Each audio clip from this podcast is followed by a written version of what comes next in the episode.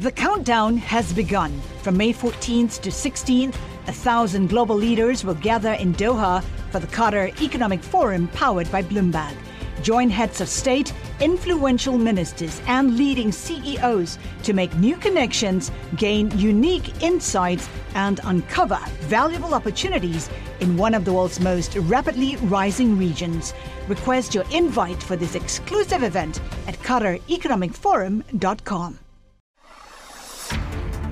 This is Masters in Business with Barry Ritholtz on Bloomberg Radio.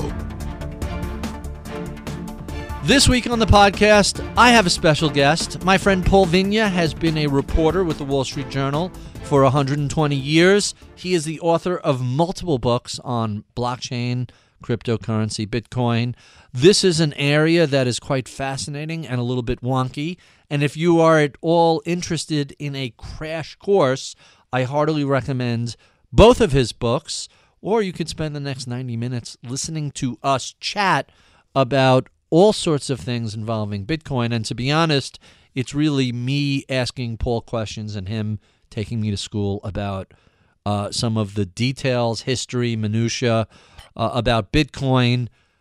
I am really intrigued at how he breaks the entire blockchain slash Bitcoin discussion into three distinct groups. The first is the underlying software, the technology of the distributed ledger, aka blockchain. Uh, that's one. The second is really the fascinating group of um, cyberpunks and libertarians and and just generally kind of wacky dudes, and it's mostly dudes who um, become enamored of Bitcoin in the early days and help take it viral from this uh, open source software program to really a, a full blown phenomena and, and now arguably a, a bubble in, in the actual coins itself. And that's the third part. The bitcoins, the transactions, the mania surrounding the trading, that's a different issue than either the people behind it or or the technology underlying it. I found the conversation fascinating. I think you will also. With no further ado, my conversation with Paul Vigna. This is Masters in Business with Barry Ritholtz on Bloomberg Radio.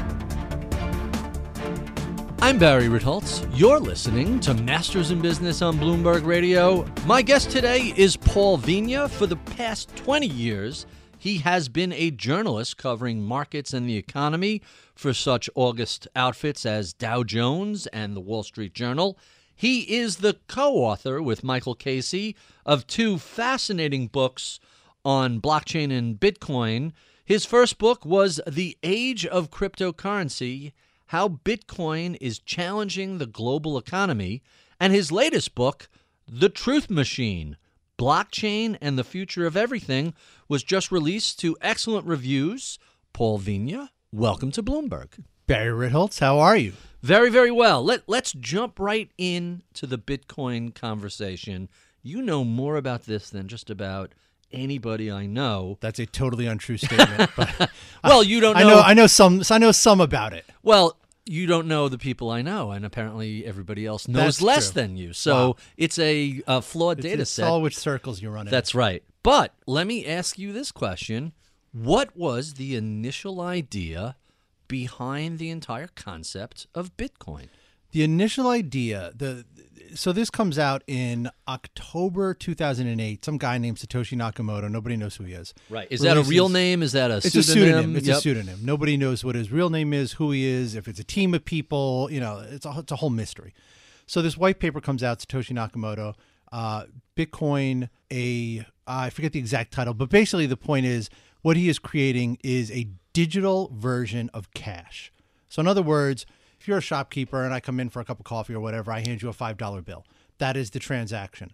What Nakamoto was trying to do was replicate that transaction digitally on the internet. Meaning no paper, no credit card, no No paper, no credit card, and also an immediate transaction between just you and I that nobody else sees. In no other third words, party, no no, third party. government, no banks, no credit It- card, nobody. Exactly. Just, buyer and seller. right, just buyer and seller, peer to peer, Mm-hmm. electronic money. That was the original idea. Sounds like a good idea. It sounds like a good idea. Sounds like a simple idea, right? And, and remember, this is 2008. We're is right 2000 in the middle of the financial crisis where confidence in banks and governments are at uh, record lows. Right. So, all right, so he comes up, publishes this white paper.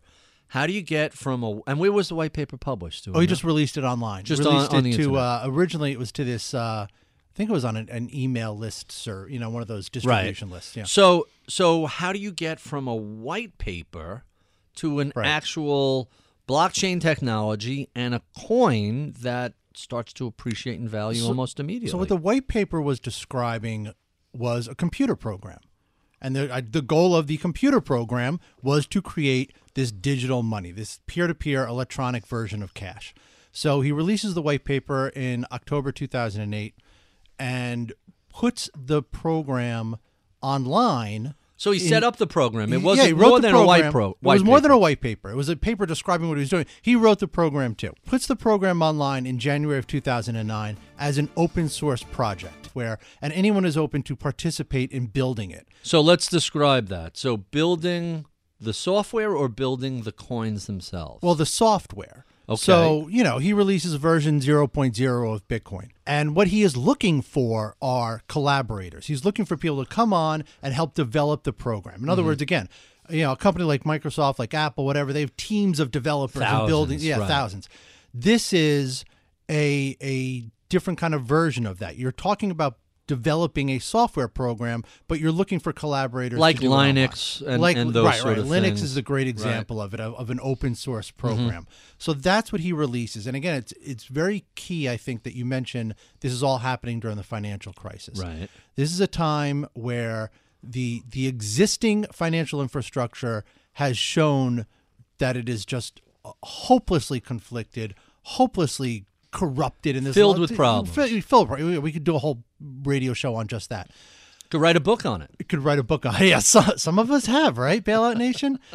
People are interested in alternatives. The existing the, the warts of the existing system have been shown.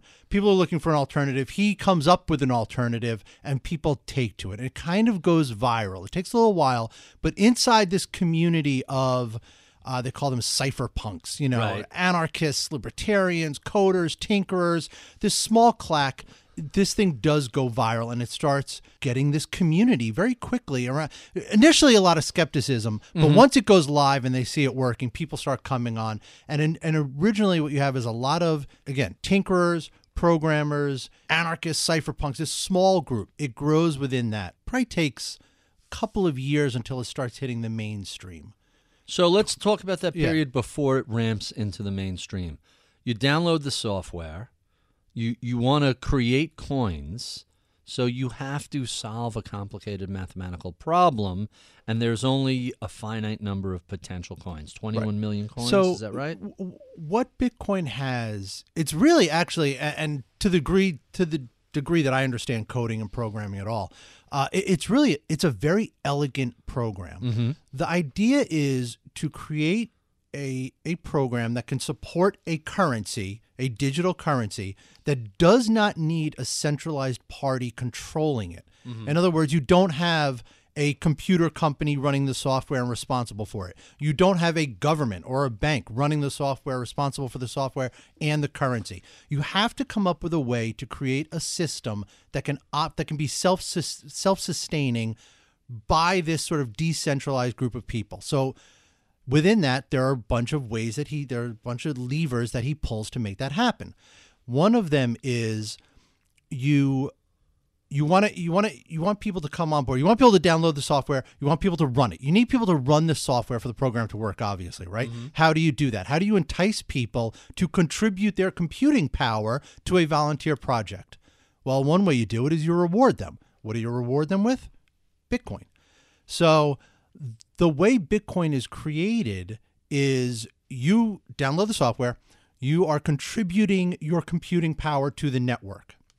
What you are really doing is you are confirming transactions. That's sort of the live operation of this software is you and I trade, right?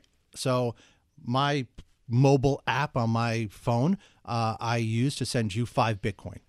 Now five Bitcoin would be like hundred thousand dollars. I'm not sending you that. But back then it was back then it was pennies. How did that leap from that period to bursting into the mainstream? So the the program is released in 2009, 2009, 2010. It is like I said, this small group of coders, tinkerers, programmers, anarchists, libertarians, cypherpunks, uh, and the the currency. And, and, you know, it's funny. People argue: is it a currency? Is it not? Whatever. I'm going to call it a currency for Right. Um, it really had no actual value, right? I mean, it was it was a program that these guys were using. There was nothing in the real world you could do with it. You The- could argue that any currency's value is only the populace's willingness to assign it a value. If- well, of course. Right? I mean, yeah. So, so no currency has a value unless people are willing to use it as a Right. medium of exchange. Exactly. Right.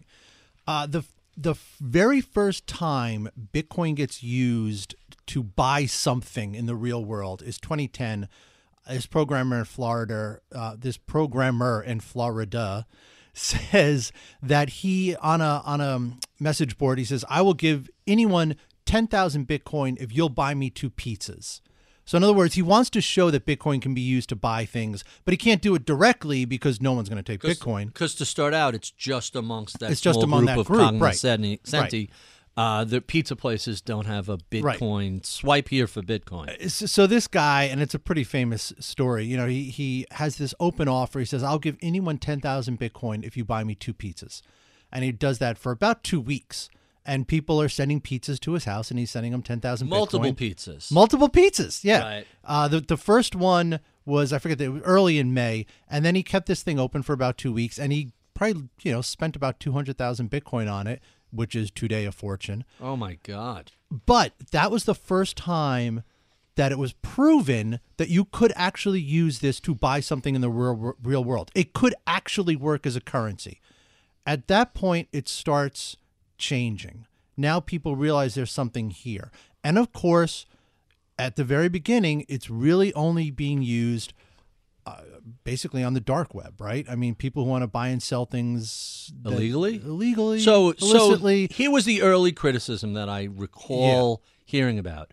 This is used for drugs. This is used for human trafficking. This is used to buy hitmen. This is used for all sorts of nefarious things, and therefore it'll never be a credible well, product. I mean, the answer to that is there are two answers to that. The first answer is yes, it is being used for that, but that is not the main. It really isn't the main use of it. It's still there. And look, we're in the media. We love sensational stories, and we tell those stories.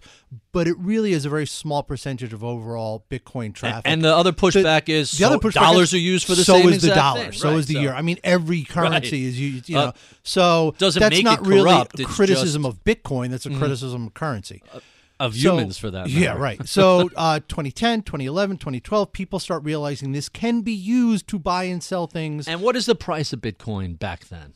oh, I think uh, it's in the single dollars. Okay, It's in the single dollar. I mean, if we pulled up the chart, we could find I'm out. going to do that as Uh, it, it's in the it, it is in single dollars. Around the same time, and we don't have to go into the whole history, but anyhow, in, in 2012, it starts getting out of this small sort of cypherpunk uh, co- programmer community, and it starts permeating a little bit into the mainstream, really into sort of more the the, the tech press, the tech mainstream. From there, probably around 2013, it starts hitting the mainstream mainstream because I remember first reading about it in, in early 2013. J- July 2012, it finally gets over ten dollars. Right, exactly. Wow. ten dollars. Mm-hmm. Right. So in 2013, it, it kind of has its first wave of mainstream uh, awareness. Right. Almost runs by November of that year. It's just under a thousand dollars. Right. It goes Which in and of itself is a great run from ten bucks. Now, you know, also remember too, and, and your audience will appreciate this, and you will too. The thing you have to keep in mind when you're talking about Bitcoin and the price of it, you have to keep in mind that this is still a relatively small market, a relatively illiquid market, and it is a relatively one-way market. There's- Meaning you could buy it, but it's very hard to actually convert that into cash. yeah, it's, well, it's difficult to convert it into cash. It's difficult to sell it. Uh, it, it you know, they're, they're, look, they're just starting to build derivative products. They're just starting to build different, more, more, you know, intricate ways to bet on Bitcoin. Things that are in the market right now. Mm-hmm. It is also a market that runs twenty four seven. Mm-hmm. Has no, there's no closing bell. There's no circuit breakers. It goes in whatever direction it is going. It is the wild west. It is trading. the wild west of trading. If you like open markets, there has never been a more open market than this. You ha- so you have to keep that in mind when you're talking about the price. The price can go in crazy directions because of those reasons. But in 2013, it goes from 10 to 180 back down to whatever then it you know in the, the second half of the year it goes up to almost a thousand you have a uh, an exchange called mount gox which was handling about 70 or 80 percent of all the trading and Mt. Gox was a terribly created financial in, uh, exchange. It was just bad. It was not. They called Not it secure. exchange- not secure, not well built, not well constructed, and all the money's going through it. So the liquidity there is almost nothing. So when Mt. Gox shuts down and you can't get your money out easily, what do you do to get your money out? Well, you got to offer higher prices, really higher prices. Mm-hmm. To- so to- that's a big reason why. to why buy or to sell. You mean To sell. So you're offering higher prices to sell, or lower? I would think you're offering lower prices to sell. The- The only way you can get it out because withdrawals were limited. Right. so it and it was thin. There was not a lot of liquidity. So you, you know you got to entice people to sell so you're offering higher prices. So the price goes flying up. Right. uh 2014 it kind of comes down a little bit. Now you're now you're starting to get more and more in the mainstream. People are seeing it. And you what you have though is again still lar- it's still completely a volunteer community I mean, this thing is just being built by volunteers, by volunteer coders. You're starting to have some people realize that there's money to be made here, and you're starting to have people try to build businesses on top of Bitcoin. Uh-huh. And that was sort of the 2014. 2014, 2013. Um, and that was sort of the first time you have some infrastructure being put around this computer program that I was talking about before. And importantly, too, I think there are I think there are a couple of things that you have to keep in mind when you're talking about Bitcoin, and I think this is why people kind of get so screwed up about it. There are really three main things. There, and again, this is one of the reasons why I love this so much as a writer. There are so many angles. There are so many stories. You have to keep in mind a couple of things. One, this is a computer program. Mm-hmm. That is really what this is. If Microsoft in 2009 had said, hey, you know what? We've come out with a, a new feature on Excel that will allow people to run a shared database that will be all all your transactions that you put onto this database will be recorded an exact copy will be distributed to everybody in real time and it will be cryptographically secure. It will be impossible to counterfeit to create false entries. It is an open source a transparent database that an entire community can run and can feel confident that it's real and well, you would have said, okay, that's nice. And Microsoft probably would have done well. And you would have said, oh, Satya has come up with a new product. You know, he's really doing a good job over at Microsoft. And that would have been the end of it. It would have been a nice program. Right. However, what you have with Bitcoin is you have the program, you have the time that it was released, like you said, people looking for an alternative way to do things. So you have this sort of viral community grow up around it. Personally, I think Bitcoin is one of the three big social movements that erupted out of 2008. You had the Tea Party, you had Occupy, and you have Bitcoin. Hmm. Bitcoin is a social movement, and that is why people are so passionate about it. This is not just a computer program. This is not just digits, ones and zeros. This is a new way to build finance, to build a financial infrastructure. That's fascinating. Let's talk a bit about your career as a journalist covering markets and the economy and how that morphed into your coverage on uh, Bitcoin. How did you get into financial journalism? What what led you to your first uh, first gig? Oh my God. Well, I mean, it, it was quite simply, it was money. Mm-hmm. But, but not for the reason that you might think most people get into finance. I was just look. I was working at a, a weekly newspaper. I had done been there a few years, making no real money. You make no money at community journalism. It's, Right. it's fun. It's a good place to learn the ropes, but you make, no, you make no money at it. So I needed a job where I could make some money. Dow Jones was hiring. It was a doc. I, it was 1997. So Everybody was hiring. Everybody was hiring. Dow Jones was hiring editors, so I took the editing test. I passed the editing test. I knew nothing about finance. I did not go to school for finance. Really? I didn't. No, no, I didn't study it at all. Uh, I That's interesting. I literally passed the editing test, so they hired me as an editor.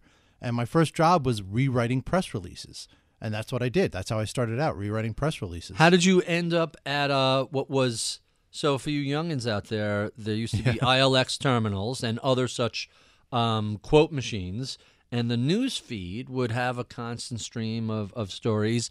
But my favorite feed back in the 90s was Dow Jones Market Talk, which were all these little blurby stories Right. about what was going on in the market. It was Twitter before there was Twitter. For, it was finance Twitter before there was such a thing. Right. Um, how how did you find your way to uh, Dow Jones Market Talk? So I spent a few years on what was called the Spot News Desk, doing that press release rewrite job, which was actually another great education in in journalism and really, finance. it sounds Yeah. horrific to me. Uh, well, it was. I mean, it was a total. it was it was a grind. I mean, Yeah. it was it was a. That's what I was thinking, Yeah, exactly. but you learn a lot about finance. You're constantly looking at what companies are telling you, and if you're if you're being discerning about it, you're trying to find the holes in it. you know? Right. So I learned a lot about finance doing that. Then I spent a few years on the editing desk, and then I had a friend who was on Market Talk. Which which really was my favorite. I I missed that from back in the I, I day. loved. Well, we still do Market Talk. I don't think they publish it in quite the same No. way. So They used to publish it on the web and then they stopped. I know. So in 2005, now I've been there a while. In 2005, I started at Market Talk uh, with John Shipman, and it was Oh, sure. it was great. It was just the two of us. Mm-hmm. It was it was actually a great job because you're right. I think our limit was 100 words, Right, Not 100 characters, tight but 100 words. right. So it was these tight little commentaries on which what's is going on about a the tweet today. Yeah, exactly. Right. So that was that was how I kind of got out of editing and into writing. And I did that for probably seven years. Again, another great education. Write fast, write analytically, and write short. Mm-hmm. That was it. That was our only kind of remit. And I did that for a long time. Loved it. John and I had a great time doing it. We were kind of left out on our own in the newsroom. No Nobody really bothered bo- you. No one bothered you could, us. You could see that by the the it had a voice. It had a voice. which you very yes. often don't get. Right. And the voice was my voice and John's voice. And from that, I moved over to one of the blogs. And then in 2013, I heard about Bitcoin. And my first reaction to Bitcoin was this is an online scam. This is an internet joke. We are not writing about this. We're not writing about this. Because I was going to ask you. So so how much Bitcoin did you buy at ten dollars? Well, I was going to ask you. Uh, the answer is zero. right. So my first reaction was probably what everyone's reaction is, is that this is some kind of scam. And I thought, we're not writing about this. No way. But it, like I said earlier, it was starting to permeate into the mainstream. You're starting to hear more and more about it. And the more and more I heard about it, the more I read about it. And then I started to become interested. And at the time, now this is 2013, this is the spring of 2013. At the time, the, the Wall Street Journal had nobody writing about Bitcoin. And I was most writing, entities had nobody writing about exactly. I was writing for our Money Beat blog, Mm-hmm. And so I had a pretty I had pretty wide latitude in what I wanted to write about. My my coverage was the markets. It was the markets and the economy, so I could write about anything within that. So which is pretty much everything. which is pretty much right, exactly, which, which was great. So, because I had that latitude to write about whatever I wanted to write about, and I was starting to get interested in Bitcoin, I start writing some Bitcoin posts, and I did that for a few months. And in the summer of 2013, I went to a conference here in the city. It was called Inside Bitcoins. It was a one-day conference at the New Yorker, and it was the first time that I'd ever been around Bitcoin people. And again it was a small conference. They had like you know one one room you know one one conference room couple hundred people. Uh, there was a lobby outside maybe a dozen 12 or 15 tables set up at little businesses. But it was again the first time i'd ever been around these people these bitcoiners So so two questions. Yeah. One is what was the response to the blog post you were doing on Bitcoin before that conference? And then second, how did what what was the impact of the conference on you? so you're talking about the reaction uh, among readers or the newsroom Readers. Oh both. Readers, not much. The you know what's funny is readers, not much, and the newsroom, not much. You know, there was enough interest among the editors that they said, "Yeah, go ahead, write that. It's it's probably worth us because there's putting a little some- something out." There's something going There's on there, but right. nobody knows what it is. exactly right, and I think And then how did the conference affect so the, you? the well the conference affected me in that what I got out of that conference was this incredible energy of this group of people and the ideas that were flying around and the uh, it was very utopian, very pie in the sky, But again, you have to remember all of this I'm coming to as a writer. I'm not an investor. I'm not an entrepreneur. I'm not looking to make money. I, I'm looking to write good story, interesting stories. And I realize that there are tremendous stories to be told here. Let's talk a little bit about some of the specifics of blockchain and cryptocurrency. I want I'm I'm comfortable getting into the weeds here, but before we do, let let's start out a little basic. Um, what is a digital distributed ledger? So that is that's sort of the, that is the heart of the Bitcoin program, and it has come to be called by a couple of different names. They call it distributed ledger technology, blockchain technology, just blockchain. But what it essentially is is a program that is designed to maintain this online ledger. It's a live ledger that is not operated from any one central server. In other words, JP Morgan has a ledger of every transaction that they But undertake, but them. it's on JP Morgan servers and JP Morgan maintains it and only JP Morgan can see it. What does it track? What does it keep well, count but of? before we even get into that, uh, just what this is is a a program that can run on any number of computers. Every computer that is running the program live has an identical copy of the ledger. Every transaction that goes into that ledger gets updated on every single computer at the basically at the same time. The transactions are secured cryptographically, mm-hmm. so it's virtually impossible to change them. So, what you have is a live transaction history that is transparent because it's on any number of computers and anybody can see it, and it is impossible to change. That's what it essentially is. so that Now- means that means it's a legitimate record of each transaction. Exactly. And it's theoretically unhackable. Right. And Bitcoin's blockchain has never been hacked. You hear a lot of stories about hacking in, in this world. It's always some company that got hacked. Like Mount Gox. is like Mount Gox example. got hacked or someone's wallet got broken into. That's possible too. But the the ledger itself, the transaction history has never been attacked. It's been attacked. It has never been hacked. Now, you said what can you do with that? Well, the question is, and that's why you have this sort of explosion in interest. The answer is anything that can be digitized and recorded and tracked potentially, these are still early days, potentially could be done with this program. So, in other words, the first application of this technology was Bitcoin. Let's track a peer to peer transfer, uh, transaction exchange, value exchange. It's a currency. Uh, could you use it for land registries? Could you use it for identification? Could you? There are so many things now that people realize that you can use this for potentially.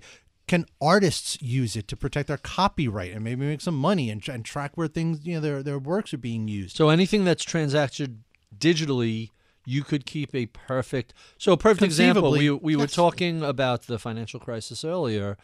Um, MERS is a sort of unspoken villain of the crisis.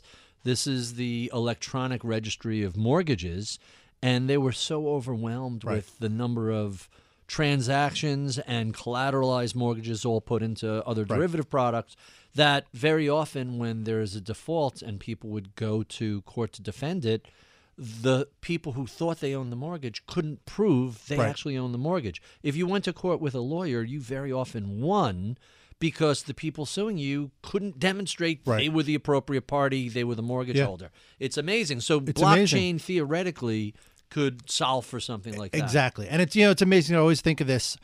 Uh, 2007, Lehman Brothers reports record revenue, record earnings, best year in the company's history. 2007, right 150 years they've been around. 2007, best year. Nine months later, they're out of business. How is that possible? repo 105 Right. Mortgage uh, total accounting fraud. Exactly. Moving fifty billion dollars in and off the liabilities off the books. Right. Which, which to this day, uh, Dick Fuld still claims was legit, which Yeah. is hilarious. Uh, So this is a really interesting program. Essentially, what you have is It would prevent that sort of fraud, theoretically. theoretically, if it was implemented, if the industry would accept it as a standard, that's Mm-hmm. the other thing. I mean, one big uh, problem for the banking industry is that this is too transparent.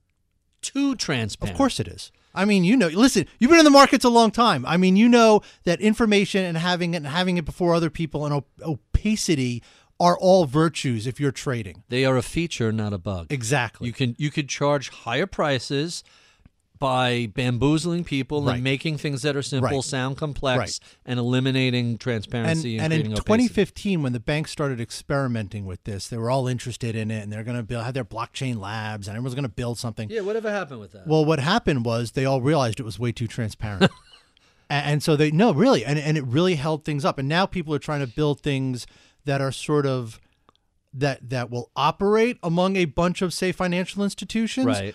But they also are trying to put in checks so that nobody's order book is is visible to anybody else Huh, so that you can make so so they're trying to figure that out So let's talk about this exact subject. What are some of the legitimate uses for blockchain, and how likely is it that we're going to see implementations at banks, insurers, brokers of this sort of I, technology? th- I think eventually we, we will and i think the reason i think i think there are two reasons why bitcoin kind of took off the way it did and why this technology is being so uh, looked at the way it is one is certainly just sort of the viral nature of it the panic of 2008 the idea that we could have an alternative way uh, and and that was a re- but the other reason I think the more important reason is just that this technology fits our lifestyle today. We are digital, we are online, we are doing things across borders, across time zones, across continents, and this is a program that will allow you to track things across borders, across time zones, across continents, and to do things live and to do things in in I hate saying the word real time, but real time. And it's one feature of the internet when it was first built in the 90s that one feature that it didn't have was an easy way to uh, exchange value, to, to do currency transactions. So, what gets built onto the internet, of course, are all the sort of existing, uh, you know, third party Credit card systems, credit card transactions. You're pun- literally right. punching in a You're credit literally card number. punching in a credit card, and because you're doing this over such great distances, and it's harder to to verify identity, you have an entire industry that grows up around that, right? You have VeriSign, you have all these third party providers who will take your information, validate it, and allow you to do the credit card transaction. Bitcoin kind of takes that, and, and blockchain technology takes that and sort of uh, flattens it and makes it all one transaction. replaces it. Replaces so, it. So the transaction, the verification and validation, The validation- and the exchange of value Right. all happen in one. That is it exactly. You don't sound like a skeptic on this, Barry Ritholtz. Well, no, I'm. A, so let's talk about the skepticism. It's not on the blockchain technology, and it's a cliche every time you hear someone say, "Blockchain is fascinating," but I'm skeptical on Right, Bitcoin. right. To me, when I see something rise two thousand percent in six months, my experience both in the markets and as a trader is immediately to scream bubble. Yeah. And uh, I got a little lucky in the timing on on writing something. When should you sell your Bitcoin? Um, and the timing on that is as often luck as anything else. But how? Let Let's look at Bitcoin. Is Bitcoin separate from the underlying technology? Is that in a bubble? If it was ten dollars in 2013, a thousand dollars in 2015, and now down to ten thousand dollars. Well, like I said earlier, there to me there are three huge angles to this whole story. There's the software, which is what is really important, and its applications. There's the Which, sort by the way, is the thing people talk the least about. exactly. There is uh, the counterculture movement, the social movement that That I really think around I think yeah. is a big part of the story. And the third party is the speculative mania, the trading of it. And you know, I, you say, is this a bubble? I don't even know if you. It's almost. Bef- it's such a. It's such a pre thing. Mm-hmm. I don't even know if you can say it's really a bubble. I mean, this is it. Is this a speculative mania? Without a doubt. I think it is virtually impossible from a fundamental perspective to say what Bitcoin is worth. Mm-hmm. But it- it- I mean, obviously it's worth what anybody will pay for it. I mean, that's the simple answer. So if someone's willing to pay 11,000, 12,000, 9,000, whatever it is, that's what it's worth. But At that moment, at that moment, That- that's the right, problem with it. Can can you fundamentally value a technology that has not really been implemented yet? No, you cannot. I mean, does Bitcoin run? Is it live? Do people use it? Yes, absolutely, absolutely. Uh, is there a lot that you can do with Bitcoin right now? No, besides trade it. I mean, really. So what you what you have is a a mania, a speculative mania for a product that is virtually impossible to fundamentally value. And like I said earlier, still a small market, still a thin market, still a relatively illiquid market. So you get these crazy volatile swings. So yeah, you're in, in terms of the price, I think your skepticism is 100% on. Um, I don't buy Bitcoin because the Wall Street Journal would not want me buying and selling something that Right. I'm writing about. I mean, That- it's obvious. Every journalistic operation has rules Exactly, right. avoiding. You know, you can't go buy a stock and then talk about it or promote No, you it. can't be the Apple beat reporter and Right. be day trading Apple shares. So it's the same thing. So I, I don't buy Bitcoin for that reason. But even if the journal didn't have that restriction on me, I personally would not buy it anyhow because it is a spec. You're gambling. It's a Right. speculative asset. You're betting that it is going to go somewhere and it's going to be something. So that's you probably- if you want to do that.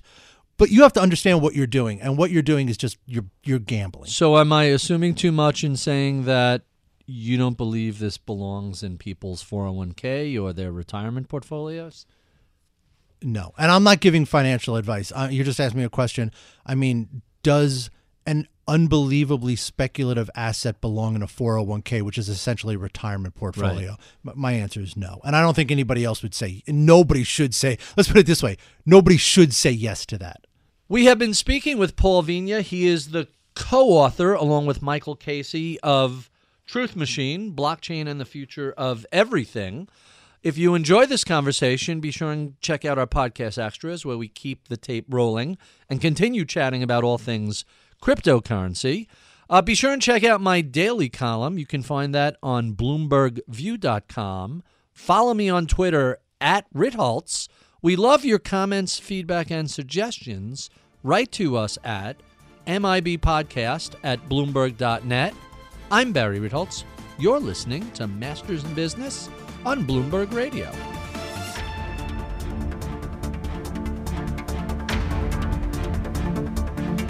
So there are so many questions I did not get to during the broadcast portion. Let let's spend some time on on those questions before I get to my favorite podcast questions that I ask everybody. Mm, okay.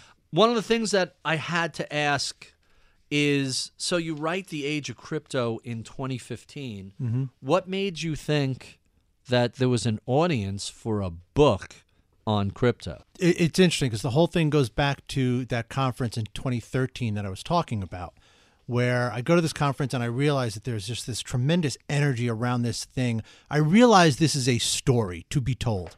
And I go back to the newsroom and I'm talking to another reporter, this guy, Dave Benoit, very good reporter. And I'm telling him about the conference and these crazy people I saw, you know. And he, he he's listening to me and he looks at me and he says, That sounds like something Michael Lewis would write a book about. End of I'm story. trying to, I'm trying to snap my fingers like bang, light bulb. Oh my God, this is it. And I've been looking for a long time. I wanted to write a book. I've always wanted to write. You know, I wanted to write a book. I never found a good topic. And he said that to me, and I realized I had just been handed a great topic, and nobody else has done it yet. I'm th- like I'm the first one there. Was that was this book literally Age of Cryptocurrency?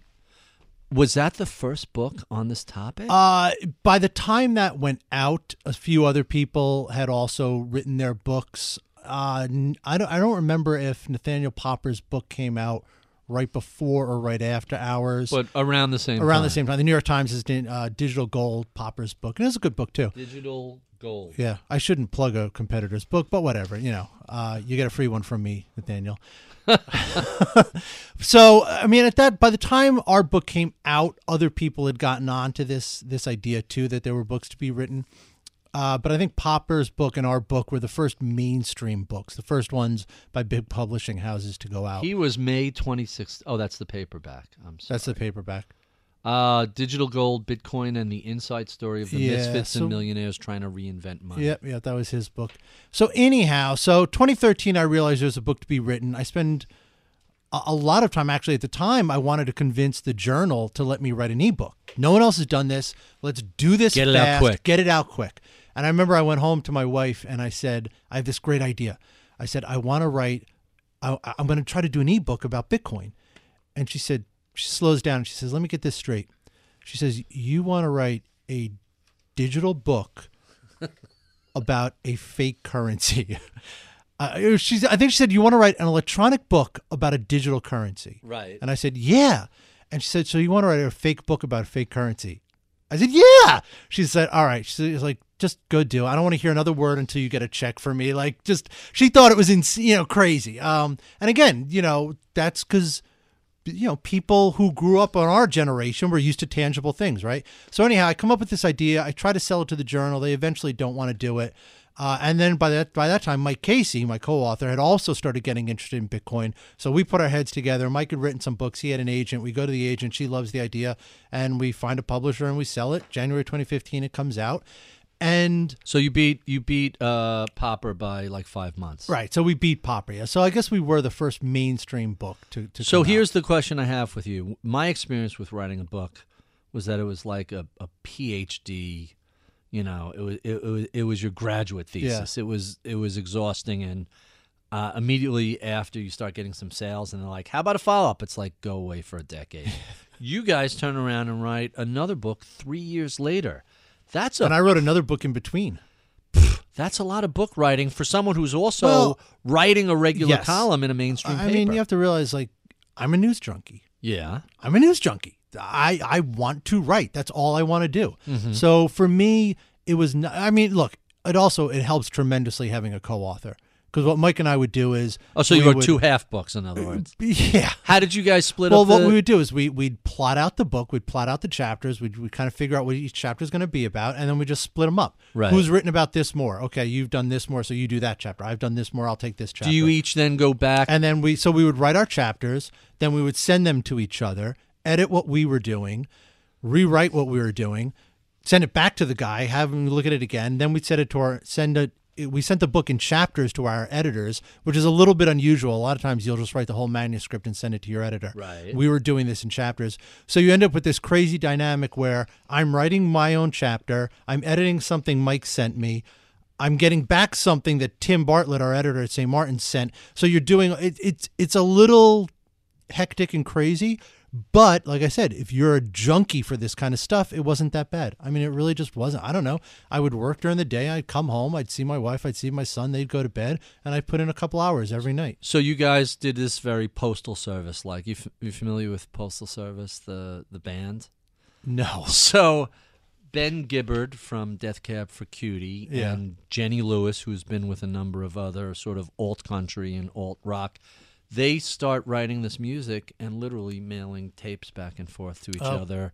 And the first Postal Service album is this fascinating combination of odd electronic um, uh, music overlaid with a uh, a sort of alt country sort of yeah you have to listen to it it's Yeah. it's actually quite charming and and once you get past how initially confusing it seems but they basically did an album thing. the way you guys Right. did the book and today you can do all that digitally And I think the thing too is a lot of people will say to me too, like you just said, like, "Oh my god, I can't believe you wrote a book and you wrote another Two book, books. and two books, Three books. I've written three books since 2015. Yeah, I, I wrote a book about The Walking Dead too, because that's my other sideline. right Um, and people say, "Oh, I can't believe you wrote a book." I've always wanted to write a book, but I can't.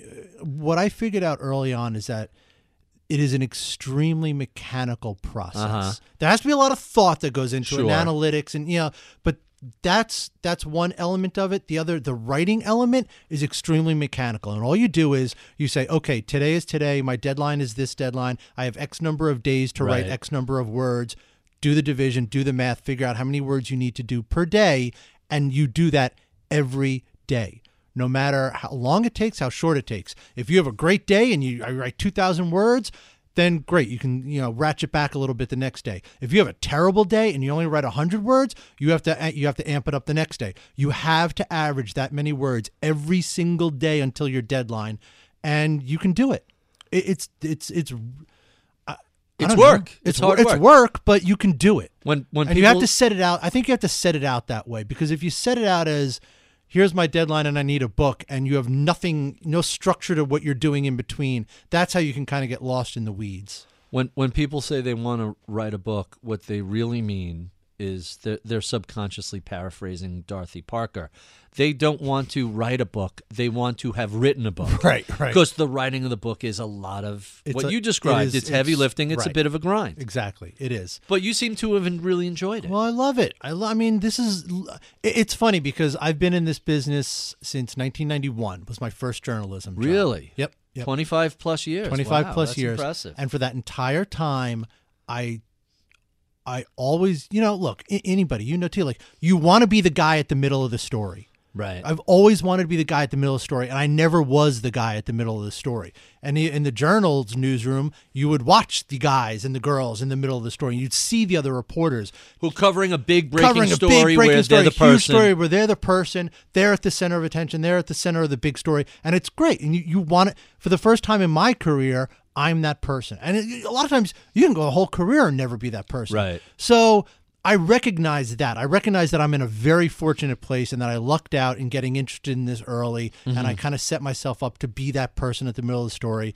And now I'm there and I just want to take advantage of it. So I love it. Again, I'm a news junkie. This is what I live for. This is all I want to do. So yeah, right. I'm going to write so you have you have two books on on blockchain and cryptocurrency. Yeah. Is there another blockchain book, crypto book, Bitcoin book in you, or have you pretty much said everything you need to say about the topic? Uh there's there's probably another book. I don't want to say definitely. It's funny because he's you know it's uh, at at the launch event on that Tuesday night. People were saying to me immediately, "Oh, what's the next book about?" Uh, and we got the I got the uh, the check for this book from my publisher, and my wife was very happy with the check. Uh-huh. Not that it was all the money in the world, but it's nice, you know. By the way, if you want to earn a living writing books, if your name isn't Stephen King or Michael Lewis, you're going to be, it's- or J.K. Rowling, you're Right, going to be disappointed. You're not going to do it as a full time thing, Right. But uh, my wife, we got that check, and I, I immediately put it in the bank, and she was happy with that. And she said, "Okay, what's the next next book about?" She's like, seeing you got to the keep, checks. yeah. she- She's like, you got to keep working. You got to produce. You're the you want to be the producer. You got to go produce. That- that's Uh, very funny. I mean, there will be there will definitely be another book. Whether it'll be another Bitcoin book, I I don't know. I mean, Mike and I kind of shoot around ideas. There's just so many stories to tell in this. So yeah, I could definitely see another book coming out of it. So you mentioned the social network of of sort of uh, libertarians and Mm-hmm. um, uh, uh, Cypherpunks, libertarians, anarchists, So the programmers, techies. the question that had come up um, from Mike Batnick in my office, who helps me put these questions together, is what's the overlap between the crypto enthusiasts and the gold bugs? Because there seem to be some similar. If you were to draw a Venn diagram, it feels like the enthusiasm for something that is a speculative.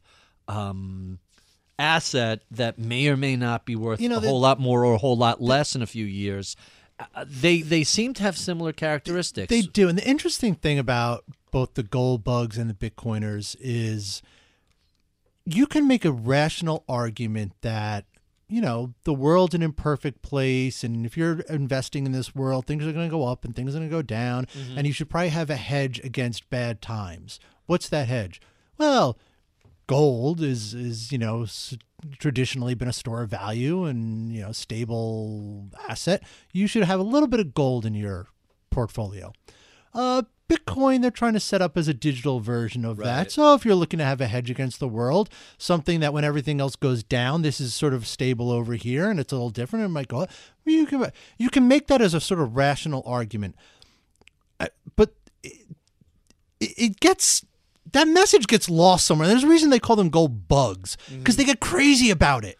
And the Bitcoin people, they get crazy about it. And suddenly you go from this sort of rational argument about, well, you should have a hedge against bad times. It might be this Right. to gold is everything and the world is terrible. Bitcoin's Right. everything and the world is terrible.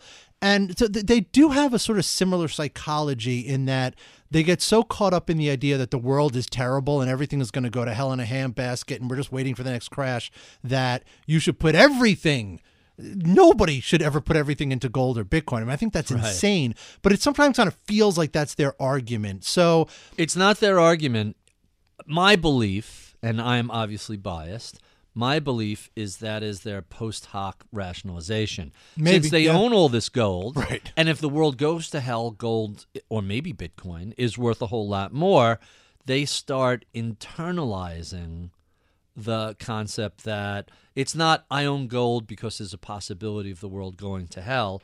It's I own gold. The world has already gone to hell, and therefore this gold should be worth so much. So we and Yeah. listen. Everybody does it. We all lie to ourselves. The easiest person to fool is yourself. Sure. Um, Talk yourself into and out of everything. Ab- absolutely. And so you you end up with so so that's what I, I kind of find fascinating is there's not a cold calculating what is the value here's a price to book ratio Exactly. now Right. filter for these it's uh, we don't know what this value is but i'm so emotionally in tied up in it Yeah. not only my personal net worth but my sense of self and how smart i think i am and therefore Yep. this proves it You're right.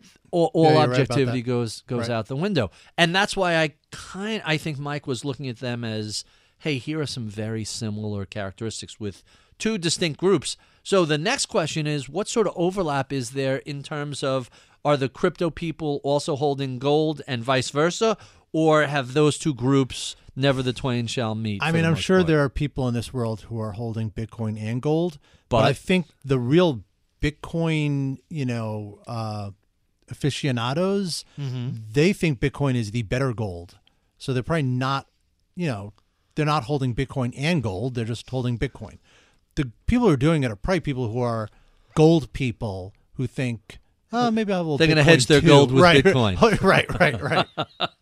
Um, so let's talk about some of the companies that have grown up around this. Mm-hmm. So we mentioned Mt. Gox, which very famously blew up Right. after it was hacked, and I want to say a hundred million dollars or some Yeah, crazy. was- I amount. think they forty lost- million.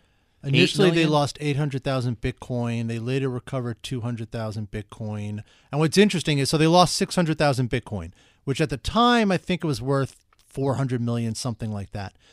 Uh, the crazy thing now that they're trying to figure out too is that that 200,000 that they recovered is now worth more than everything they lost. Wow, that's So amazing. who But gets it? Who gets it? They have to distribute it equally. Do the creditors get it? I don't know. Does the company hold it? Do you sell it at what it was worth in 2014? Do you sell it at what it's worth now? You know, like the, this has become a whole different issue with Mount Gox. But Mount Gox was basically a one man company. It was Uh-huh. a guy who had bought a website from another guy and just set it up. And because there were no real exchanges, it just got all that traffic.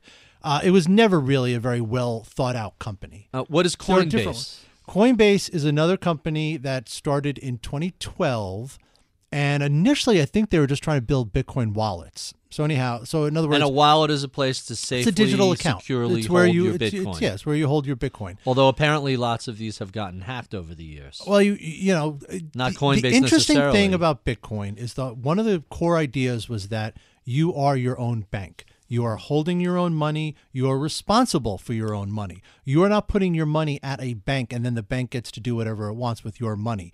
You have it. So your wallet, your digital wallet, your account, that is like that's the equivalent of your bank account. You are in control of it though. So you have to secure it.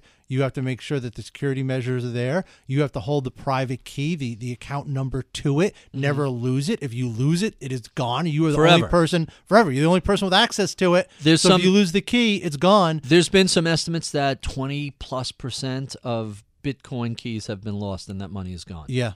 Which again gets to my whole point I was making earlier about liquidity. I mean, if a quarter of all the Bitcoin that exists can never trade, that's huge. But anyhow, Coinbase started out building a wallet. They have grown. They now have an exchange. I think they do some uh, and you know enterprise business. They work with companies trying to implement Bitcoin processes and everything. Uh, they have become probably you could safely say the premier Bitcoin company. I mean, they've kind of gotten into the mainstream. At one point last year in 2017, their online app was the number one app in the Apple Store. That- it rose to the top. Uh, estimates are they made a billion dollars last year. Wow. They're making a lot of. I mean, a lot of money now. People are realizing is in operating as a quote unquote exchange. Now, I don't want to say quote unquote for Coinbase. They're a regulated company. Uh, they registered with the New York Department of Financial Services. But a lot of these exchanges are quote unquote exchanges. They're just websites where people are trading back and forth.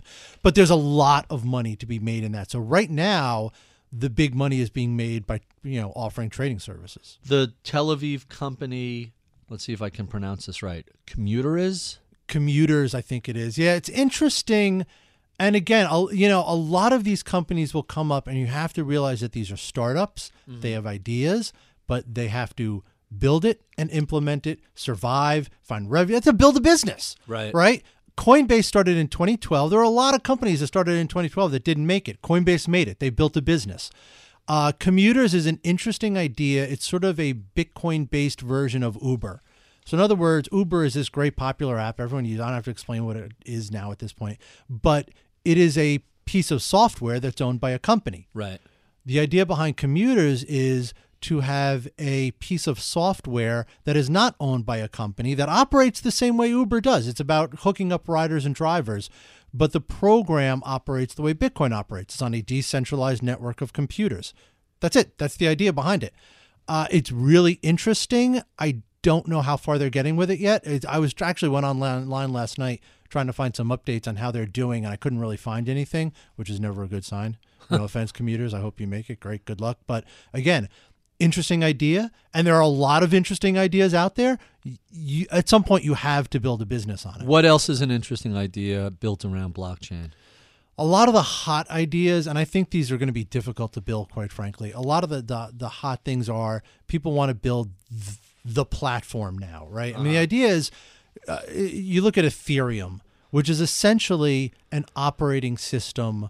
It's an operating system. It's like Android. It's like Right. iOS on your mobile, but it's a decentralized operating system rather than Apple owning it. rather than- For computers or for for computers For coins? for no for computers Uh-huh. so you would download the software you get on the network and then anybody who wants to build an app or a service on top of that platform builds it and then you have access to it if you're on the ethereum network that's what it is so what you have now a lot of people and a lot of people have raised money to build their own version of the platform so now you have this competition everybody wants to build the platform the next android right. Android for mobile. Android for mobile, Linux but for decentralized. computers. Right, open source, decentralized. Uh-huh. It's a good idea, but it's going to be hard. You have to build up all the network effects. You have to build up the community. You have to build up users. You have to have people coming on and building services on top of it that work.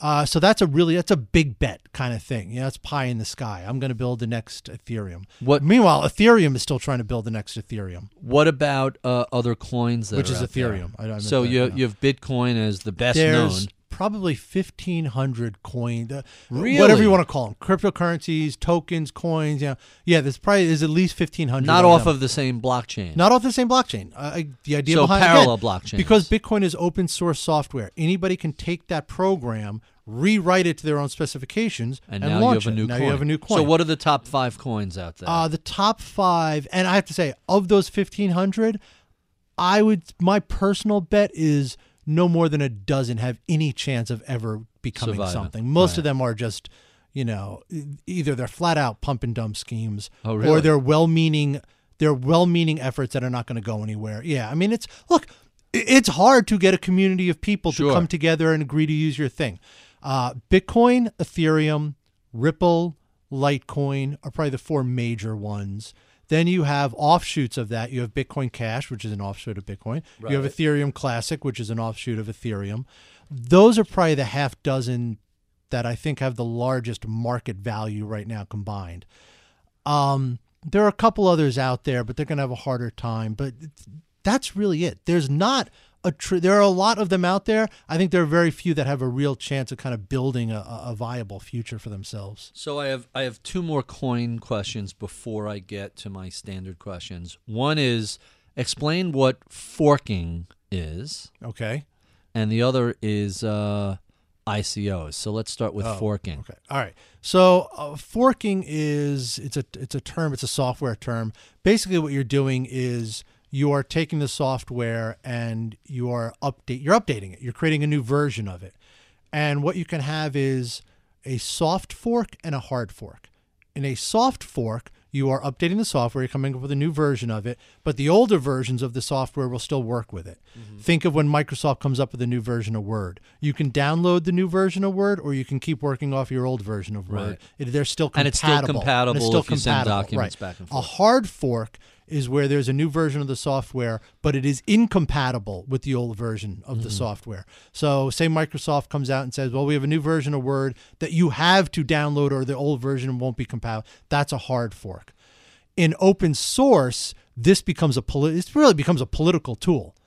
Um, if there's a community that wants certain features and they're not getting them, they can hard fork the software. They can come up with their own version of So the everyone has software to either come along or their- not. Everyone has to come along or not. And, And ICOs? ICO stands for Initial Coin Offering. Uh huh. Uh, and this is a very nascent field. It's very contentious. You rolled your eyes when I asked the ICOs. It's just, it's such a. Ripe for it- well, fraud? it's such a great story. Again, remember, everything for me is the story. It is a great, great story. It is so much fun. It's so interesting. There's so many angles to it. So, an ICO's initial coin offering, it's a, it's a way for companies to, to raise money. It's Mm-hmm. kind of a cross between crowdfunding and an IPO. So a startup Fair. says what a startup says is we have this digital product that we're building. We have this service. We are going to attach a token to it. You can buy the token and give us money and that we're going to sell it and that's it. That's really what it is. Mm-hmm. What I think happened in 2017 was you had a price rally in Bitcoin and Ethereum and a couple of the other coins. So people who were holding were making tons of money. But again, there's not much you can do with this stuff besides trade it. So they're sitting on all these paper profits, paper profits, digital profits, Right. without much to do with it. Here comes this other trend of the ICO startup saying, hey, invest in us. We could be the next hot thing. So you have a group of people who have a lot of money and nothing to do with it. And you have a group of companies over here saying, we're going to be the next hot thing. Those two things merge, they bang into each other, and you have this unbelievable speculative mania. The ICO market takes off. And I think it was it was six billion was raised last year via this method. Uh, it is it's Most of which no one expects to do anything anything to come up. virtually all of which everyone expects will be, uh, be dead money in the end. Amazing. All right, so let's get into my favorite questions. These are what I ask all of my guests. Okay. So let's jump into our favorite questions. Tell us the most important thing people don't know about your background. I don't know. I I don't know if this is the most important thing, but and I'm probably A important thing. I'm probably going to expose myself here, and maybe actually maybe people have figured this out on their own. Uh, I'm basically self-taught. I didn't go to school for journalism. I didn't go to school for finance. I didn't go to school for business or economics. I was an English major. Got out of college, needed a job, and there was a newspaper in my town that was hiring. So I applied for it, and I knew the rudimentary writing and editing skills. So they hired me, and that was it. So I learned everything I learned about journalism. I learned on the job. Everything about finance I learned in my 20 years of working at Dow Jones and reading the big picture and some other blogs. That's very funny. Yeah, yeah. By the way, there is a long-standing argument that said all of education is a function of giving students the tools to sel- teach themselves. Yeah, well, you know what? The the tools I got, I went to Fairfield University in Connecticut, which is a Jesuit school, and uh, the Jesuits give you a great education. Yeah. They really believe Fordham in New York as well, Right, right? Fordham in New York as well. Uh, they are big on teaching you how to think, how to analyze, and giving you a broad introduction to everything. So I got a great, I actually got a great education in learning how to think, Which you then can apply to which you then can apply to anything. So, who are some of your early mentors? My early mentors were, they're going to be people you never heard of, right? My first editor was a guy named Ward Mealy. Uh, my first editor at, at the Verona Cedar Grove Times, Verona, New Jersey. My first editor at Dow Jones was this guy, Pete Rooney. And they were great mentors. They were old school journalists, right? Uh-huh. Work hard, don't F with the news, Uh huh. go out and have a beer after work. This is just a job. Don't take it too seriously. Uh, and that was what they kind of taught. They kind of taught me how journalists operate, and and that was great. So my the, my you know look, I started in 1991, right? I mean, I started pre-internet era, so I have a little bit of a foot in the old the old Sure. school journalist world. And those those guys were my early mentors, and they were great guys, absolutely great guys. I, I picture you with the fedora with the little press thing in, the, Yeah, in the band of that. Um, so you mentioned uh, you started in the '90s. Who were the journalists? Who were the writers who influenced your approach to writing? Right. Uh, some of them were actually. Let's see. Uh, you know, You can read that without early- glasses. I'm impressed. I have glasses. What are you looking glasses? Oh, they can't do anything without glasses anymore. Um, you know, it's it's funny. A lot of and I'm not just trying to kiss up to you because you already gave me the interview, and I imagine you're going to publish this. But no, no, uh, this is just for. I loved. I know. I'm just saying. I, I loved the big picture, the blog. You Mm-hmm. know, back in the early aughts when you were doing it, that was that was a big influence on me. Uh, James Stewart, Den of Thieves. That was Sure. a great book. Daniel Yergin, The Prize. uh, Those were great books to read. You know, they were great storytelling. They really kind of, especially Den of Thieves, got at all the craziness of the '80s that was going Uh-huh. on, and uh, Yergin's whole history of the oil industry was really fascinating. So those were those were some of my early influences. Tell us about this is everybody's favorite question. You mentioned Den of Thieves and the prize. Right. What are some of your favorite books? Right. Uh, by the way, finance, non-finance fiction, Yeah. nonfiction, anything. most of it's it's more fiction. My favorite my favorite book absolutely of all time is Zen and the Art of Motorcycle Maintenance. God, I read Robert that repeatedly in college. Did you? Yeah. Yeah, I did too. I mean, I not only did I read it repeatedly in college, I there was a point in my life where I was probably reading that whole book once a year. I mean, I just I know people loved who it. do that, So it's such a great book. Uh, that is without a doubt my favorite book. Then a lot of other. I mean, there's a lot of other stuff. I I think uh, Dubliners by James Joyce, is stor- short story collection. Mm-hmm. I just think that is. I think James Joyce is probably the greatest English language writer ever. You are not the first person who. No, I'm sure I'm not, me. but I think he is. And and like, you know, uh, Ulysses and and it's his novels can kind of you can get lost in them. They're Uh-huh. difficult, but the short stories are unbelievable. They're great. Uh, this is going to sound odd, I guess. Meditations by Marcus Aurelius. Ryan Holiday just was talking about Really? that the other day. Uh, Absolutely. I'm I'm not kidding. It's one of my favorite books. It's sitting on my bookshelf. I, I turn to it often. Have you read his book, The Daily Stoic? I have not, but I know who you're talking about. That is yeah. that is something you should check out if you I like should. if you like market if you like meditations. Check that out. Uh, you know what else? Give me one more. give you one more. I mean, just You're giving me deep one out of the hand- philosophical I know. works. I mean, most of Hemingway, a lot of Kerouac. I think uh, Fitzgerald was a great writer. I think he was a good had a good command of the language, but I don't think he was a great storyteller. Like I think if you look at Great Gatsby, there's no real story there, which is I think why all the movie ad- adaptations fail. the rich are different. There's your The whole, rich are uh, different. thing. That's the whole thing. I I was on a flight the other day, and I've been carrying around the Old Man and the Sea. I was gonna which say is The Old Man only Sea. It's- like a hundred and something pages. Right. And I had this thin book in my bag for weeks, and I figure let me just bang out the first chapter. And through I, six hours later, we land, and I had finished the book, and I was debating going back and reading it a second H- time. Hemingway is a master of the language. And master I of think the language people get caught and up.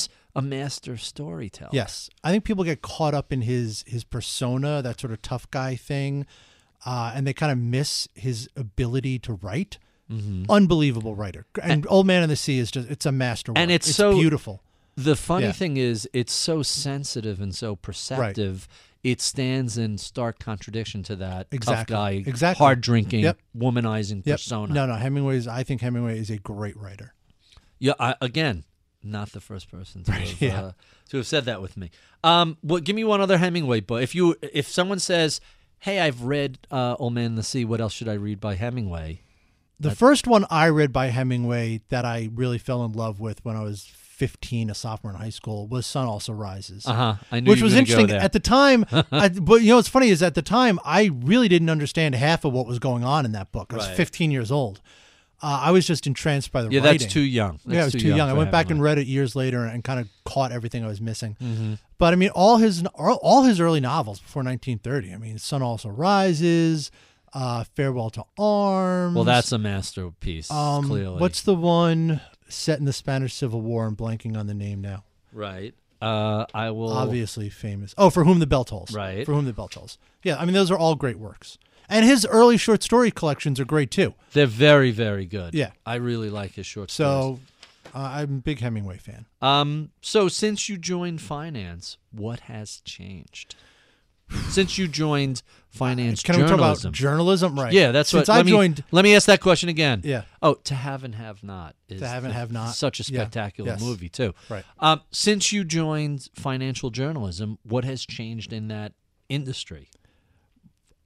I'll tell you what. I'll broaden it a little bit. I'll just talk about journalism because since I joined the journalism industry in 1991, what has really changed you know, I, the answer you want to give is, well, everything's changed. What has really changed is the business model. Mm-hmm. The business model in journalism, and and it's funny when I got in, we were still we were making the pages by hand. We Which is pr- amazing. We were printing out the pages. We had a big piece of oak tag on a light table. We would cut out the stories with an exacto knife and glue them to the page. I did that in college. Yeah, that's I- when I I, got into journalism. that. That's what we did. But journalism hasn't really changed. The business, the, jour- what journalism's you know model is, goal is, has not changed. What has changed is the business model. The business model was blown to smithereens by the internet.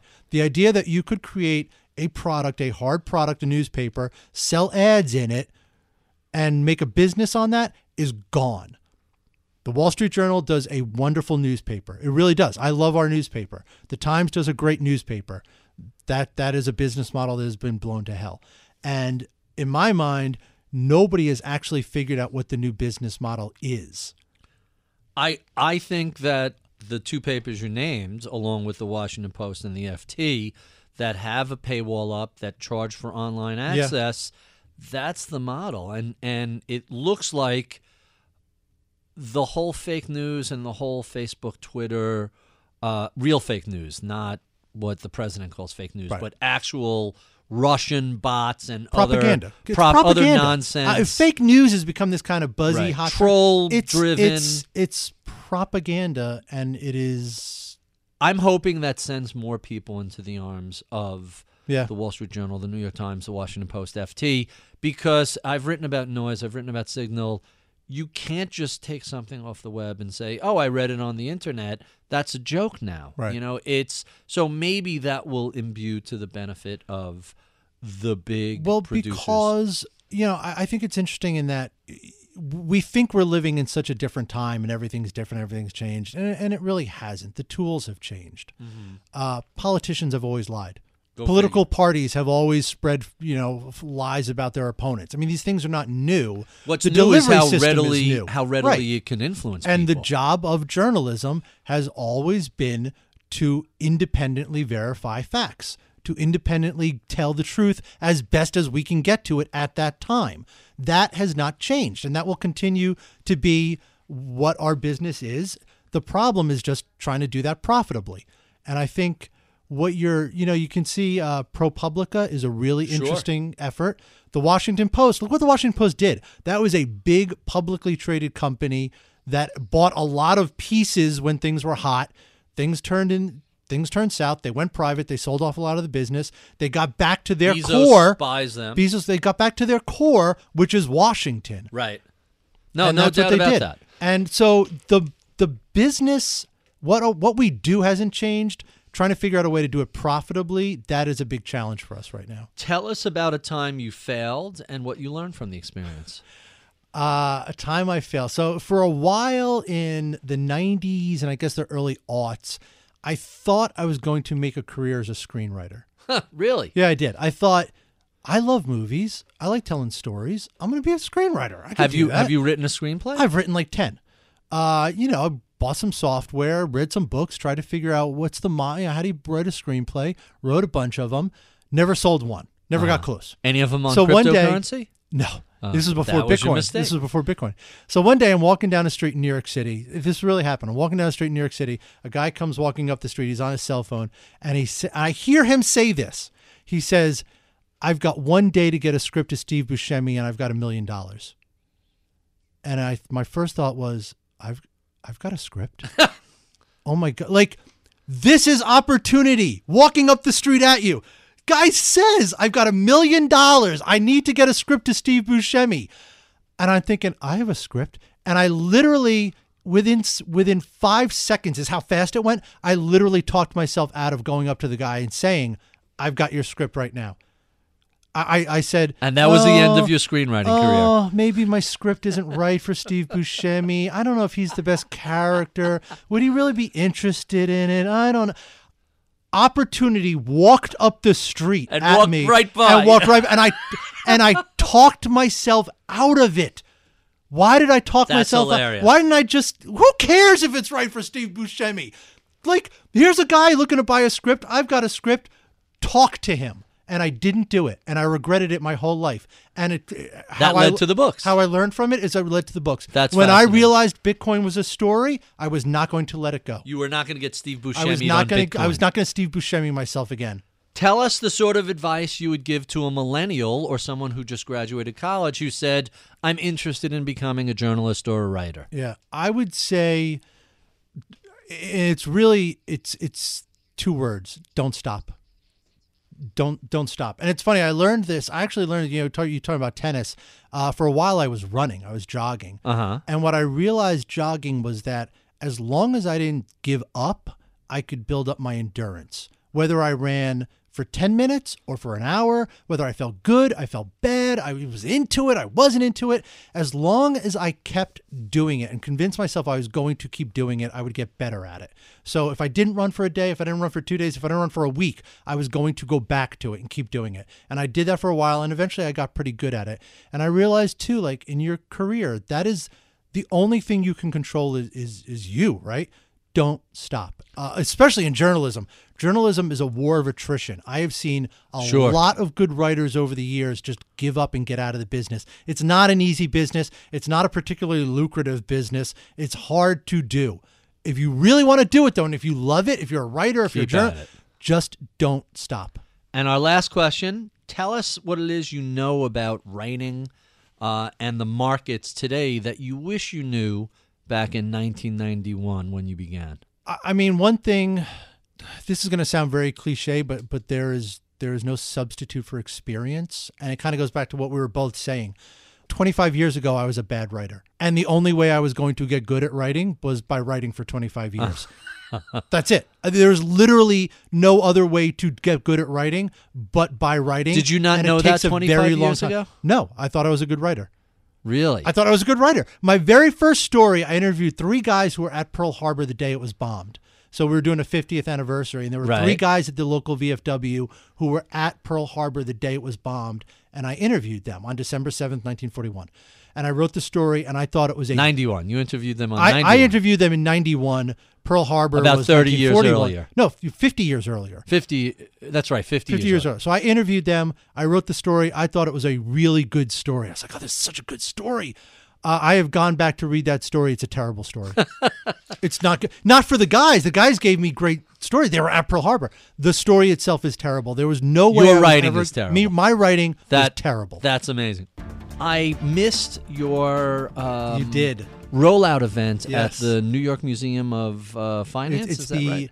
it's the Museum of American Finance. Museum of American downtown on Wall Street. And you, what was that? An event? There was a Well, uh, we were panel? going to have it at the museum. Uh, they had some water damage, so we couldn't do it there. Oh. When they get that fixed up, I, I encourage everyone to go to the museum. Supposed to be fascinating Oh my god, it's great! It's Yeah. absolutely great. So we held it up at uh, Fordham Law School in Lincoln Center, Mm-hmm. and it was, uh, it, you know, it was a, a launch event. But we had a, uh, we had a, you know, one of these quote unquote fireside chats, Uh-huh. uh, which Mike conducted with Joe Lubin, who is a co-founder of Ethereum, which is another cryptocurrency Right. platform. And then we had a panel discussion, which was myself, your colleague Josh Brown, right. and the Winklevoss twins, Tyler and Cameron Winklevoss. The. Winklevi is what The they would call them, Winklevi, plural, yes, right? yes, yes. Now, so I we talked to- about that actually. You- you- and, oh, and yes, I gave you a hard time for not You coming. gave me grief. It was Tuesdays. I have a standing date on Tuesdays, so uh, Unbelievable. Yeah, I leaned over to Josh before we started and I said, "Is Barry coming? And he said, No, no, it's it's Tuesday.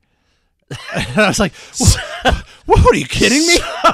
so I have to. You gave me grief, but I really have to share why that was an issue. yes. So I am very late to the game of tennis. I picked it up in my mid fifties. Okay. Right. Uh, I'm and I'm only in my mid fifties. Right. And there's a longer story uh, about a younger, much dumber fourteen year old version of myself being offered tennis lessons by my mom and saying, "Tennis? Who plays tennis?" Yeah. 14 year old idiot. So, anyway, I start playing, and this is really a bizarre digression. But since you've been, you tortured me about it I did torture on. Twitter, I have to explain this. So, No, it was private. I didn't give you a hard on- time. On uh, no, no, it was you DM'd me, which was worse. Publicly, Okay. people can trash me and I laugh, but privately, it's like, oh, he really means this. I start playing tennis, and if you've never really played before, but you have some eye-hand coordination and have played other sports like baseball, you feel like you can hit the ball wherever you want. And I could place the ball anywhere in the court. I could catch that back You can. line anytime I want. Yeah. When I'm playing with other newbies, then you start progressing and you start playing with people who have some skills. And you're a And now competitive guy, now so you want to. You want to be in that group. They're hitting the ball with some power, and Yeah. suddenly, merely swinging back doesn't get it done. And you start to learn you have to have the right mechanics of your swing, the distance to the ball, the footwork. There are all these things. And it, it's classic metacognition a la Dunning Kruger, Yeah. where as you get better at something, you develop the ability to self-evaluate. Right? You ask most people, "Are you a decent driver?" And you know how many people are above average drivers in a room. Eighty percent of the hands go up. Most of them, I assure you, are not. not. So I be I be, am. I am among the group. That I have I have that. become skilled enough at tennis to know I suck. Yeah. Right? That is a skill set to be able to say Right. honestly, oh, I really have a lot of work to Mm-hmm. do. So a friend who I was playing with who also sucked disappears for a few weeks and he comes back and we were pretty head to head, evenly matched, and he starts running me off the court. I'm like, dude, where did this come from? I got a new guy I'm taking lessons from. You can't get in to see him. He's sold out. He coaches. Was that a lie? no, no, it's absolutely Oh, true. really? He wasn't just trying to coaches keep, uh, all advantage over you? like the top people at a particular tennis facility. So one day, uh, and so I, I ask, hey, you know, I'd like to take, my friend said he's taking lessons with you. I'd like to take a lesson. He's like, sorry, I'm booked. That was it. So a couple of weeks go by and I'm still getting my ass kicked. This is like a year ago, Yeah. eight months ago. And uh, maybe it was September, October, I get a text on my phone. Hey, I had a cancellation. If you want to take a lesson tonight, I'm free. So I go in August, September, I go take a lesson. The next day, I, I'm playing with a bunch of people, and they're like, and by the way, the lesson was just one of those things where just a few little mechanical changes keep your elbow down, turn this direction, make sure your shoulders are le- like stupid things that I can't believe in hindsight nobody else told me. Um, and you're unaware of the the I think it's called proprioception, where your various body parts are in space. Yeah. So the next day I go in and I just amongst my you know the junior crew I do really well. And I ping him back and said that was a great lesson. Let's uh let's do another one. He's like listen I'm fully booked. I, I teach six days a week. If you want a lesson if somebody drops out I'll get but but you're committing to that space every Tuesday at, at seven o'clock for forever or or for a year. So I'm like I'm willing to do that because my You're game uh, you add tw- you made me 20% better in one lesson. And I understand the rules of diminishing returns but I'm in Yeah. you get a cancellation I'm there so a few weeks later go by I get a cancellation and now I have to commit to him Right. for Every the next 6 months so No Tuesday at 7 on. listen If I had the Pope on the panel, w- would you have blown off the tennis? I like for the this Pope? but you have to extend my uh, regrets absolutely Wow. Wow. And and by the way, I'm not like a guy who's been playing tennis for 40 years and I'm insane. I've been playing for three years and wish I'd been playing for 40 years. So I feel like I have a lot of stuff to make up. That's five minutes of tennis that nobody who's listening to this gives a flying Well, you know, if you want to make it, if you want to make it uh, interesting and not just a funny anecdote, I, I do think it's interesting that in your mid fifties you decided to pick up something that is brand new. Well, I can't play you will basketball never be anymore. a pro at. Obviously, no, I- no I- offense, but I mean, I think that is so. I think that's a thing that people kind of lose as they. And I'm 52, folks, so I'm not like in my 30s. You know, I, I think people lose the interest in new things. And I Oh, think no, that's I'm a problem. fascinated. I think that really is a problem. No, I'm I'm fascinated by new things, Yeah. but I'm saddened when old things go away. So I used to play softball, baseball, and softball, and you hit a certain age and you just can't do that anymore. I used to play basketball. I, I, I have I have some I have some uh I got game, and I remember like mid thirties rolling my ankle. And usually the next day, you, and it just takes days and days Yeah. and weeks to heal. And finally, at forty, you know, you're fatter, you're slower, you win, you're you're. So uh, there's there's lots of stuff with that. One last tennis thing. tennis. You, we haven't lost any listeners. They're still. oh, they're, gone. it's no, just, no, they're not. dude. It's just the two of us. they're still here. So tennis, still here. tennis has ruined the Matrix for me. The original The Matrix movie, The Matrix? sure. Tennis because if you because if you remember the movie The Matrix, Yeah. the scene on the roof where he's leaning back and the bullets are going by, and she has to jump into the Huey and fly the helicopter, and she calls in, "Hey, uh, Tank, I, I don't know how to fly a Huey. Hold on," and they download, Right, right. and now she could, and it turns out that's not true hypothetically, if you're in a- any sort of computer simulation and someone could download a skill set, and I have watched enough of Dartfish, which is a online collection of of uh, basically every tennis stroke by every major player. You, you want to see how Federer serves. You want to see how Agassi backhands. You want to see it's all there.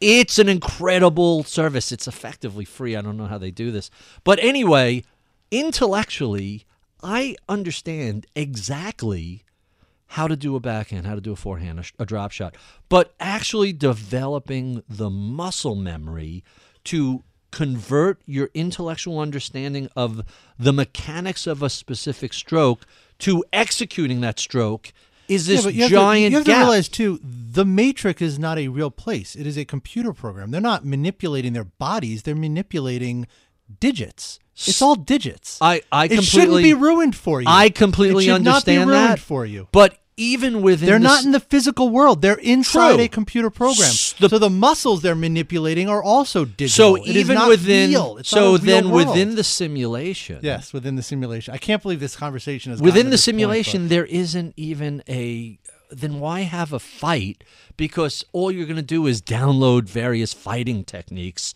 and so everybody ends up with the same various things either skill matters Right, but the point is that most people in the program don't realize they're in the program. This is only a small group of people who have figured out they can manipulate the program. But the agents who are within the program do know it's a program. But they're programs. They know they're part They of the don't exist- program, they they know no- they are programs. they don't exist in the right. real world. That's right. Right. So, so theoretically, until Agent Smith, of course, busts out. And, right. the- but the theoretically, sequels, the sequels shouldn't. Oh shouldn't every agent have at least this the downloadable skill set that They do, which is why until Neo comes, Right. they're unbeatable. That's why they say to Neo, if you see an agent, run. Because the agents were unbeatable Mm-hmm. until Neo, who is the one. And I hate that whole like chosen Well, there's a little Jesus element to it's it. just There's so a- overdone. Uh, anyhow, But but to me, were we talking about Bitcoin? Wasn't it? So so let's we'll we'll bring this back to Bitcoin Bitcoin because to we're, tennis, we're discussing digital technologies and the application of Yeah. them. So you gave me grief about not coming and the whole To the launch event, right. The whole tennis thing is I made a commitment on Tuesdays. I there is a sunk cost. I'm paying for the uh, lesson whether Right. I'm there or not. So I sort of feel like an obligation to. Uh, you know, Plus, I respect your commitment to your game. you know what? I there are there are things that I am interested in that I know I have skills or abilities. I may not be able to win a Formula One race, but I can get on a track and hold my own with uh, just about any other amateur. Yeah. I, I I I wish I had more track time. That's what another area You're I'm a big car fascinated guy, by. I know that, Yeah, yeah. it's it's if you ever get a chance, go to Lime Rock, take a, a, a, a an advanced driving course. Um, they're amazing. You realize you don't. Most people think they know how to drive. You discover again back to the metacognition. Oh, really? I could keep a car in a lane and I can make a left turn, but I really don't have the ability to manage a car in a variety of. So uh, you you Yeah. run through this whole. So I like being competent at things. I like being good at things, and it was frustrating to find something that was fun that I sucked at. Right. And the better I got, the more I realized how poor I was. Like with each additional skill that was added, it was, oh, really? So you think like on a scale of one to Did ten, I'm a five, and suddenly you realize, no, no, you're a five on a scale of one to a hundred. Did you ever find that early? Because now, obviously, I mean, if you host a show called Masters in Business, you should be a master yourself. But I mean, in your early in your career in the markets, did you ever find that dynamic, that same dynamic? Um, that's an interesting question. I, I, I've talked about this before. The training you get, I started as a trader, and the Mm-hmm. trading you get is essentially they throw you in the deep end of the pool, and whoever drowns isn't a trader anymore. and so the people who manage to, and you, one of the things I picked up quickly was cut your losses short, but when you're winning, uh, loss was I felt the loss very intensely, and and would would if anything, cut my losses too fast. You want to cut them quickly, but not instantaneously. Mm-hmm. But so you eventually iterate and get better and better. But I was more fascinated not by that process, but why the people around me on the long trading desk who were effectively all doing the same thing. How come this person's making money this month and last month he lost money? How come that reversed? Last money, last month that guy was losing money. This month he's making it, and I it set me down the rabbit hole of behavioral finance and and so so I was a decent trader. I made decent amount of money, but it was very volatile and inconsistent. Um, I liked it maybe a little too much. I loved it. It was it was you know looking for a vein, and so all of that stuff ends up going to well, if you want to have a career in finance, you're going to make your wife crazy if you stay uh, uh, as a trader. Right. So move to research, move to market analysis, so that you'll make less base money but more consistently, and she won't. I'm not a stress monkey. Yeah. She is. So it's like, oh, I'm, I lo- hey, honey, how was today? Oh, I lost a hundred grand, and she would go throw up. Right. No, no, you don't understand. That happens all the time. I'm up a hundred, I'm down a hundred. Stuff happens, and they don't care about that. no, she she Most would- people don't care, She's a teacher. She wants ready, steady. Like Yeah. the thought of you lost four cars or half a house. What's wrong with you? Right. Well, sometimes a position goes against you, and you have limits of of how much you're willing to accept losses, and you know i it's everybody's style is different, and all of that led to where we are today. Yeah. And by the way, P.S if you go back and listen to the early versions of Masters in Business, I find they're unlistenable. Oh, They're terrible. yes. Only because I have that with a lot of my old stuff. do you go back and read some of your own writing? Listen, I think They're Bailout Nation. u- if I was writing it today, I would have adopted a much more dispassionate tone. Yeah. I would have been a little less flamboyant in some of the. You, probably would have asked me to be your co-author instead of Aaron, right? Aaron was not my co-author. Aaron was my editor. Oh, he was your who editor. Kept me from having these long rambling digressions Yeah, about things like who is great. tennis I'm only. I'm joking. A. Aaron Aaron's is Aaron is a wonderful yeah, yeah. editor No, and I like him really uh, yeah. so so No, but I do find that I things that I wrote early in my career, uh, the videos that I made early because I did a, a live show for the Journal for a while. All the early stuff, I go back now and I cringe. I, I just cringe. I can't stand it. I actually can't stand it. I don't like it. I don't like who I was. And it's funny because I have that experience- you get criticisms and you think "Ah, that person doesn't know what they're talking about. I- I'd be that person now criticizing me. I So, have yeah. that experience every five years or so. Every now it's five to ten years where you look back what you were doing five years ago and you say, "Oh, what I'm doing and whatever it is, radio, writing, managing Mm-hmm. assets, what whatever, constructing portfolios, I'm so much better at X, Y, and Z today than five years ago." And I assume five years from now, I'm going to look back and say, "What were you doing in 2018? Talking about tennis and tra- Right, trading?" right. it's you, you clearly have have no idea how to host a radio show Right. and i will tell you this much 2023 Barry is Right. looking is looking at this right now Oh. and he's like, "Oh my god, this is terrible." Everyone stop listening. oh it's horrific it's, I hope um, no. I hope people are still listening so because I'll- actually I'll- we'll move we this do to have the some end stu- right, right. we'll move this to the end so people who hang out get you did have some interesting uh, questions for me. One last Shrewd. thing about metacognition I want to share with you. If you've ever done live radio with somebody who's a pro, when I watch Tom Keene run a constant with the producer in your ear Right. counting down 10 seconds to the commercial, five, four, three, two, one. Live commercials, live billboards, live throws to people Mm-hmm. on the floor of the exchange. And he does it flawlessly, seamlessly. People don't appreciate how skilled the pros are because you just assume, hey, how hard is it to get on a mic and go Right. blah, blah, blah for an hour? But when you actually watch the balls in the air, the moving targets, the precision in which the timing is done, you realize these guys are amazing. And after 30 years, you certainly should be good, but they're astonishing, Yes. astounding. No, no, Tom's great, and I think you have to realize too, he has a team around him. Sure. He has a team. He has producers. He has people on the floor. He has people in the control room. He has researchers. I mean, that is a huge team, and all those efforts get funneled through Tom Keene. But you And don't- He has to be able to maintain that. Right. And he does. He's great. I mean, Keene's a total pro. He's great. But the listener doesn't see it. They just No, the listener Tom's doesn't see it. They hear Tom's voice. Right. So that that's what I keep why I keep coming back to Dunning Kruger. You have to get to a certain point where you can understand exactly what goes in and how much you suck at it. Yeah. So the joke is, wait, you host a podcast where you interview people? You're a ter- My wife says I'm a terrible listener or something like that. I wasn't paying attention. yeah. So that's the joke. So now we're going to go back in time and Let's go back the, in time. Uh, we have been speaking with Paul Vigna.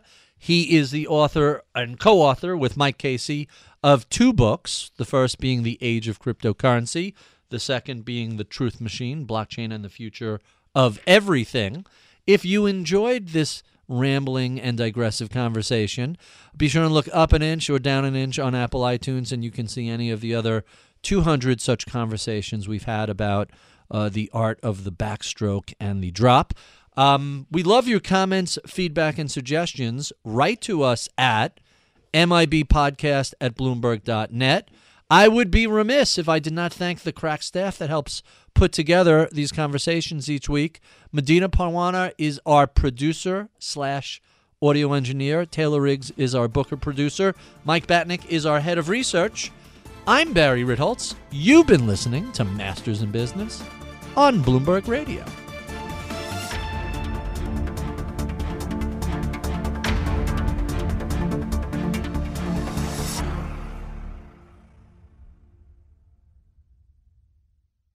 The countdown has begun. This May, a thousand global leaders will gather in Doha for the Qatar Economic Forum powered by Bloomberg, held in conjunction with our official partners, the Qatar Ministry of Commerce and Industry and Media City Qatar, and premier sponsor QNB. Join heads of state, influential ministers, and leading CEOs to make new connections and gain unique insights. Learn more at QatarEconomicForum.com.